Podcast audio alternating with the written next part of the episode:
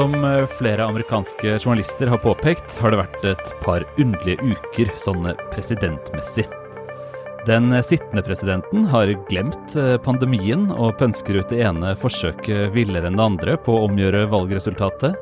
Den kommende presidenten gjør sånn som presidenter pleier å gjøre, altså drive politikk og legge planer. Og den forrige amerikanske presidenten, han er overalt med sin nye bok. Og den er det så høye forventninger til at New York Times eh, tidligere denne uka skrev at amerikanske bokhandlere håper den skal redde hele årsomsetningen deres. Første bind av eh, utgivelsen, som ga Barack Obama et historisk høyt forskudd fra forlaget, er endelig ute, og den skal vi snakke om i denne ukens utgave av Morgenbladets bokpodkast. Jeg heter eh, Bernhard Ellefsen og er bokansvarlig. I den andre enden av telefonlinja er kulturredaktør Anne Farsetås. Hei, Anne. Hei, Bernhard. Du, nå hadde, egentlig, nå hadde vi egentlig lovet oss selv at vi skulle være litt mindre amerikanske framover. Da hadde vi glemt hva som skulle skje denne uka. ja, det var det. Men dette ble jo eh, en uke der, som ble veldig amerikansk for deg. Du har jo bare sittet uh, isolert inne, du og Barack, uh, de siste dagene. Ja, vi har det. Eh, jeg og Barak har sittet her på mitt eh, lille hjemmekontor. Jeg har måttet eh, låne saccosekken til en av døtrene mine for å sitte litt bedre enn på denne jævla kontorstolen.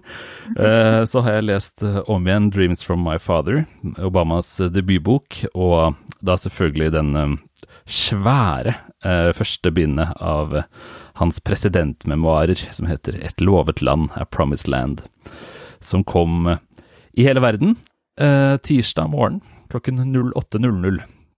Ja. Eh, så den er nå ute i, i, verden, og det er vel en av de bøkene hvor jeg kunne si på mange år det har vært størst forventninger til sånn internasjonalt.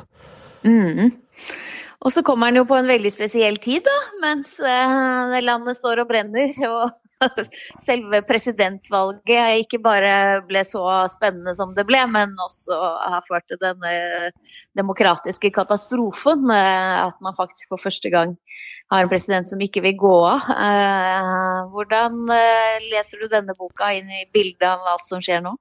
Altså, nå har sikkert Obama tenkt dette som en kontrast til, eh, til uh, Trump og trumpismen. Den er jo skrevet veldig i liksom, tonen av TV-serien West Wing, som mange vil huske, og Aaron Sorkins manuser der. Den er liksom fylt av hope and change og gode mennesker som kjemper den gode strid. Men det er klart, når du leser denne boka samtidig som Rudy Giuliani står på TV, og det renner svart hårfarge nedover tinningene hans mens han liksom brøler som en ond mann om eh, valget som er stjålet fra dem, så, så er det jo de aller mest absurde omstendigheter eh, tenkelig for en, for en bok som handler om ja, vanlig politisk arbeid fra en eh, intelligent person med intelligente ansatte som, som, prøver på noen ting og får det til, og prøver på andre ting og ikke får det til. Så kontrasten eh, liksom mellom, mellom eh, den velmente normaliteten inni boka og ja, Giulianis eh, hårfarge, da, den er helt, helt, absurd, altså. Ja, og samtidig så er det jo sånn at uh, i alt det som har skjedd nå, så er jo liksom nostalgien for uh, Obama jeg kan jo anta ganske sånn uh, skjønnmalende former, da. Der man tenker at uh, dette, dette, var så, så, utrolig godt det var den gangen man hadde en tenksom mann. Uh, det, man kan jo tenke seg at det er en fare for at denne boka her bare blir liksom Yes, we can, eller vi kunne. Mm. Og ja. liksom se på hvor klokt og fint det var da. Er det, blir det bare en sånn posebok for uh, demokrater som uh, kan mimre over uh, en bedre tid? Det er jo et veldig godt spørsmål, da. og svaret er jo delvis ja. Uh, fordi den er definitivt det også, særlig siden denne første delen, da. Selv, om bare, selv, om det er 800 sider, så er vi jo bare et stykke inn i um, hans første presidentperiode, da, da, boka slutter. Den slutter med, med at de likviderer uh, Osama bin Laden. Så vi får jo liksom den, hva skal jeg si, den beste siden da, av, av Obamas liv som Eh, politiker, altså valgkampen, som jo er et eventyr fra A til Å. Det tror jeg nesten ikke det er mulig å ikke være nostalgisk for. Altså den, den bevegelsen og den mobiliseringa som fant sted i, mellom 2006, egentlig, da Obama trådte inn på den nasjonale scenen sånn ordentlig ved å bli senator. Han hadde jo allerede da holdt en sånn landsmøtetale i 2004 som gjorde han ja, Egentlig gjorde den han til partiets største stjerne allerede da, selv om han bare var delstatspolitiker i Illinois. Men perioden fra 2004 til 2008 er et eventyr. Og det er jo også på en måte ingenting å være så veldig kritisk til, for det er jo ingen politiske handlinger der. Det er, eh, Nei, det er, det er mobilisering. Og så er det de første Da er eventyret slutt når han blir president, da. ja, han prøver vel kanskje i denne boka å forlenge eventyret med to år. Jeg tror ikke han uh, på noen måte vil uh, være Altså skjønnmale de siste seks årene av sin presidentperiode. Det er en rotete og veldig vanskelig tid. Men fra 2008, eller altså januar 29, da, og til eh, mellomvalget i 2010, så har han jo 59 eller 60 senatorer bak seg. 60 eh, er det han må ha. På det tidspunktet så var reglene enda litt sånn stivere enn nå, sånn at det var nesten umulig å få gjennom noe i Senatet uten å ha 60 av 100 stemmer. Og så hadde han eh, flertall i Kongressen. Og da, da beskriver han en sånn Kennedy-aktig virvelvind av lover og reformer og og store prosesser, hvor de største selvfølgelig er å motarbeide finanskrisen og, og gjennomføre den helsereformen, altså Obamacare. Og det syns jeg vel at han klarer å argumentere for at de to årene var veldig, veldig produktive, og at uh, det var en type progressiv politikk man ikke hadde sett uh, fra demokratiske politikere egentlig siden uh, Johnson-administrasjonen på 60-tallet.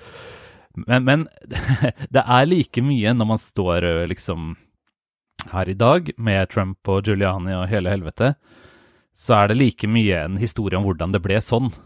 For dette mm. er jo også historien om Tea Party-bevegelsen, om det republikanske partiet hvis mer og mer rasistisk argumentasjon eh, mot hans liksom blotte tilstedeværelse i Det hvite huset, egentlig, eh, bare tiltar i styrke. Og og det blir verre og verre å drive politikk. Eh, det er så utrolig langt mellom John McCains eh, ja, concession speech, ikke minst, da, eh, som har gått uendelig mange ganger nå på YouTube de siste ukene, selvfølgelig. Men hele mm. holdningen hans til Mitch McConnell, som er senatsleder for republikanerne, som jo har gjort det til en slags hellig misjon å motarbeide alt Obama sto for den gangen, og etterpå ødelegge alt han vedtok. Mm. Og ikke minst liksom sånn Det som begynner med Sarah Palin og og Tea Party-bevegelsen, hvor det blir utilslørt rasistisk eh, og mm. revansjistisk eh, tone. da. Så det er jo også en historie av, av liksom trumpismens uh, hva skal jeg si da, opptakt. Mm. Fordi det, når man skriver denne typen bøker, så vil jo alltid Det er gitt at det på en måte handler om noe av det man har fått til. Man må jo tross alt uh, prøve å si hva man har fått til, og, men også gjerne litt om prosessene bak og, og spillet bak, da. Det, så dette blir jo da høres ut som også i ganske stor grad en fortelling om eh, hvordan det foregikk i Senatet eh, og i huset, Representantenes hus, alle disse liksom eh, kampanjene fra republikanerne for å motarbeide lovforslag. Ja, og i og med at uh, amerikansk politikk har så mye å si for oss alle, og, mm. dette er uh, vår nære historie, så er det helt utrolig interessant å lese om. Um, det er ikke her uh, Obama liksom kan leve opp til eh, forestillingen om en forfatterpresident med store litterære begavelser eh, hele veien. Det blir mye, mye smått og teknisk. Men maktspillet, og ikke minst spillerne, er han helt rå på å beskrive. Han, han er, det er jo en litt cocky ting å, å gjøre, men han, eh, han, viser seg jo rett og slett som en stor politisk journalist da, i, i akkurat de partiene. Så selv om det yes. kan bli ganske kjedelig på en måte, når alle skal få hvert sitt klapp på skuldra. Det er det veldig mye av her. Ja, veldig mye er det mye det? Ja, mm. veldig mye. Og eh, litt sånn uh, score settling også. Men, mm. uh, men når han kommer til å beskrive liksom, det første møtet med de fire viktigste politikerne i Kongressen, f.eks., John Bainer, McConnell, Pelosi og Harry Reed, som var demokratenes senatsleder på det tidspunktet, så er det liksom sånne små karakteristikker av gestene deres og hvem de er, og, og dialekten de snakker, og hvordan de fester blikk og sånn, som kjennetegner liksom de beste politiske journalistene. Så der syns jeg han virkelig viser hva han kan eh, som, som, forfatter. Og så er det selvfølgelig masse sånn 'jeg hadde rett', eh, og dette er grunnene. Eh, og en del, del, på en måte Hva skal jeg si da? Beskrivelse av egen fortreffelighet. Det er litt vanskelig å liksom smelle til janteloven mot en amerikansk president, syns jeg. Det, er, det, føles ikke helt symmetrisk. Uh, det er um, det er så, det er så spesiell arena disse scenene, situasjonene, opptrinnene og, og, hendelsene liksom utspiller seg på. At det at både patosen er relativt høy, og hva skal jeg si, selvbildene ditto, det føles faktisk ikke som noe nevneverdig problem. Selv om det er påfallende i en sånn norsk biografisk uh, tone, f.eks. Det ville vært helt utenkelig mm. å skrive såpass selvgratulerende, da. Absolutt, men eh, ja, amerikansk, eh, amerikansk, kultur er helt annerledes eh, når det gjelder bruken av superlativer, f.eks. Det, og det gjelder jo det gjelder generelt. Da. Så for det som er mer fascinerende her, er jo nettopp at Uh, hvert fall, Nå har jeg ikke lest denne boken ennå, det har jeg ikke hatt tid til. Jeg har lest anmeldelser. De er jo, mange av dem er jo glødende positive, får man si, fra, fra amerikansk hold. Um, den som har interessert meg mest, er jo New York Times har et scoop her. Jeg har fått uh, den nigerianske amerikanske forfatteren Chimamanda Ngozi Adichie til, uh, til, å anmelde denne boka.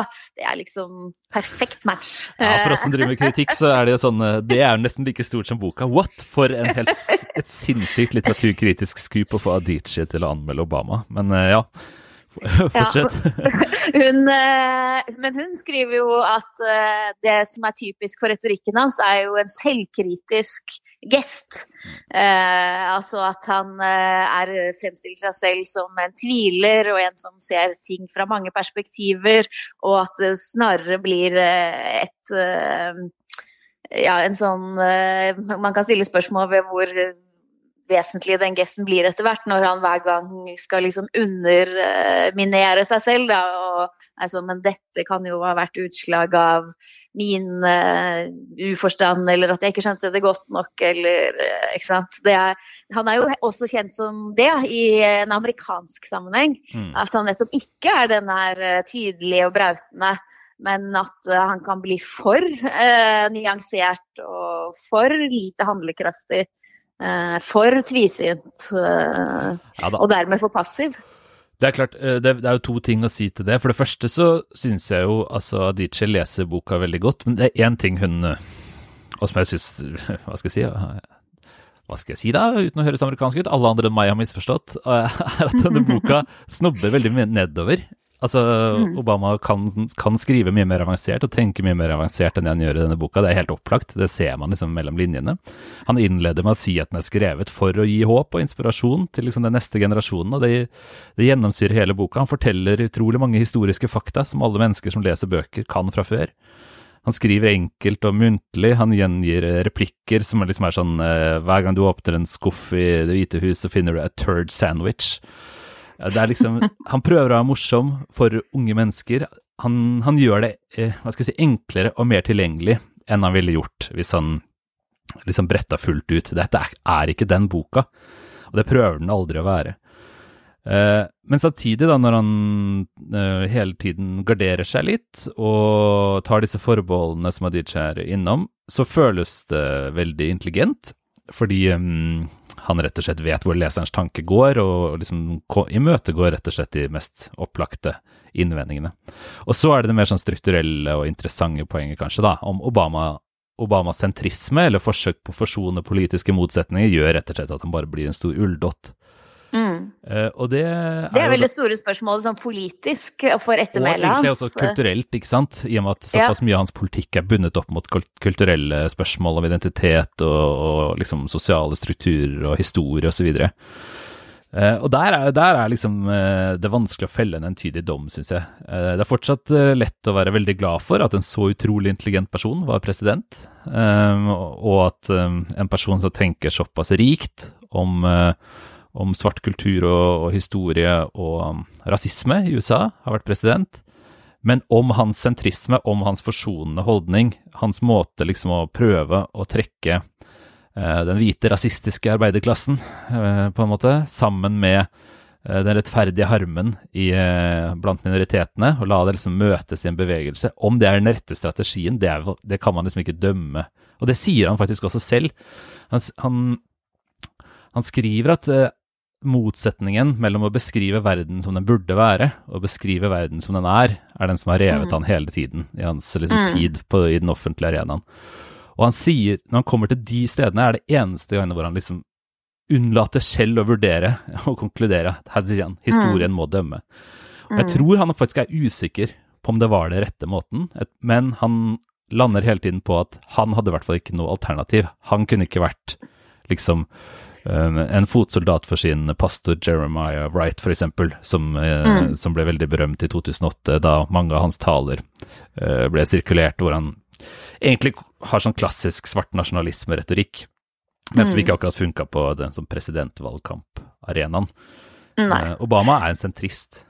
Mm, han er en sentrist, og det som er det du skriver om, da, det er jo paradokset. Du skriver jo også i anmeldelsen din at det er noen store problemer her, og at de faktisk blir tydeligere når det gjelder ja. hans økonomiske politikk og hans valg, når du ser når du leser boka, hvilke innsikter han har. Ja, Det syns jeg faktisk det ble helt tydelig. Altså, Denne boka løser én gåte for meg, eh, og det er jo altså Gåten er jo hvorfor Obama, som hadde så stor kulturell mobiliserende kraft, eh, klarte å utrette så lite på det kulturelle området. Altså Han har jo gitt mange amerikanere helseforsikring og sånn, så vi kan være med på enkelte av hans argumenter om at han materielt har fått til mye, men han, han, løste jo ingen kulturelle problemer. Såpass kan man jo si når igjen da Giuliani svetter på CNN.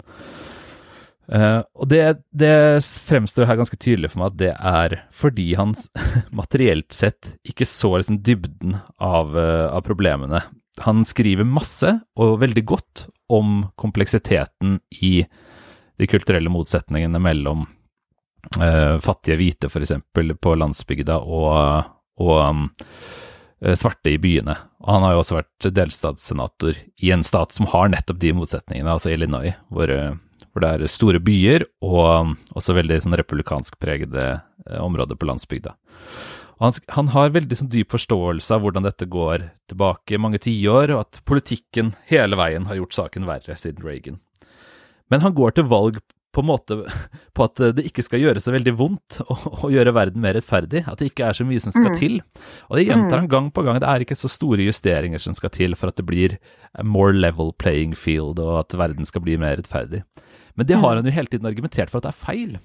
Han har jo sagt at det, det er enorme lovendringer, ekstreme skattekutt, knusing av fagforeninger osv., som har skapt alle disse problemene. Og, og så tror han likevel at små justeringer skal liksom uh, do the trick. Mm. Det, det, fremstår mer og mer uh, som at han At det ikke er en uh, taktisk vurdering, men en intellektuell brist. At han rett og slett ikke ser eh, samsvaret mellom problembeskrivelsen og løsningsforslaget, sånn som han eh, legger det frem. Og da, da, Det har jeg på en måte ikke sett så klart eh, og tydelig som i denne boka her, da, selv om mange selvfølgelig har sagt at hans politikk var for, for forsiktig osv., så, videre, så blir det så tydelig her når talene hans og retorikken hele tiden liksom uh, går i den, rett, den litt sånn paradoksale retningen, da. Ja, for taktisk sett så kunne det jo være helt fornuftig. Eh, jeg var for ikke så lenge siden i USA så hvor, hvor eh, radikale Sanders eh, tilhengere egentlig er. Og det som er saken, er at de trekker konsekvensen av den samme analysen og kommer da med radikale forslag politisk. Det er jo helt, men det er ganske opplagt at det taktisk sett ikke har en sjanse til å bli valgt av majoriteten av befolkningen i USA. Så som et taktisk politisk valg så er det jo forståelig, men du mener at det er dypere enn som så? Altså, han sier jo ofte at uh, han også ønsker seg jo en uh, statlig eh, finansiert helseordning. han også ønsker seg en langt mer progressiv beskatning osv., men han mener at det ikke er politisk gjennomførbart. Mm. Så sånn sett, så jo da, det er, det er taktisk. Men like, han, han, skriver som om han tror at den mellomløsningen skulle være nok også økonomisk. Og det, mm. det står ikke til troende sånn til syvende og sist. Eh, men samtidig så er det jo Selv om jeg eh, er sosialdemokrat og kan eh, tenke meg at alle land burde organiseres sånn, så er det jo ikke sikkert at Sanders løsninger er de eneste i USA. Så man kan jo tenke seg at Obama hadde funnet frem til andre løsninger. F.eks. under finanskrisen vært litt mer rå på å rive mm. banker og bilfabrikker. Eller egentlig gjort som med bankene som man gjorde med bilfabrikkene. Eh, rive dem mer i skjorta når de mm. sto på kanten av stupet. ikke tro fullt så mye på at den eneste veien var, var å og, liksom reetablere orden akkurat som den var. Og det, mm. det, er noe han grubler over, men lander liksom da på at den trygge løsningen var den eneste mulige. Uh, mm. Så det finnes sikkert andre måter enn Bernies da, å, la, mm. å liksom lage omveltende uh, politiske ordninger. Nå har vi bevega oss langt inn i politikken. Absolutt. Men det er, dette er hele veien dilemmaet Obama. Både når det gjelder kultur, politikk og, og, stil, så er det liksom den derre Er han en ulldott, eller er han mm. Eh, en virkelig sånn trans transformativ skikkelse? Så det, det, går jo igjen på alle områder, da. Det samme spørsmålet, mm. egentlig. Mm. Det er ikke alle sånne presidentbøker som er like gøyale å lese. Jeg anmeldte i sin tid Bill Clintons My Life. Det var den gangen den som hadde fått høyest forskudd noensinne. 15 millioner dollar fikk Bill Clinton for den. Mm. Den var på 1000 sider, og etter side 150, da hadde han gått tom for eh, tid eller ideer til å skrive levende og livlig, som han gjorde om oppveksten sin, sjarmerende. Så etter det så var det grunnleggende sett bare eh, møtekalenderen hans eh, dag for dag. Eh, absolutt en av de kjedeligste bøkene jeg har anmeldt i hele, hele mitt yrkesliv som kritiker. Eh, men denne her virker mer lesverdig, eh, tross alt det er overraskende mye av møtekalenderen. Det må vel si at den, den, Det er helt åpenbart at Obama har skrevet dagbok. Det har han for øvrig gjort hele sitt voksne liv. Det er også grunnlaget for den beste boka han har skrevet, altså den første. Men det er klart, det er, det er en trygghet i språket her, i hvert fall. Selv om jeg mener at han skriver enklere enn han kunne ha gjort. Uh, og som han gjør i partier. Det er altså der hvor man ser det skinner, da. Uh, mm. Men um, jeg tror at uh, den liksom vil vinne i denne veldig, veldig smale sjangeren av presidentmemoarer. Og den er jo uh, ja, Den er velskrevet, og den er god, og den er godt tenkt. Altså, men den, men den, liksom, den når ikke opp til det det bildet av Obama som forfatterpresidenten, og den er ikke på nivå med 'Dreams from My Father', som var en bok skrevet av en helt vanlig, vanlig fyr, ikke sant? Eller i hvert fall nesten. Mm.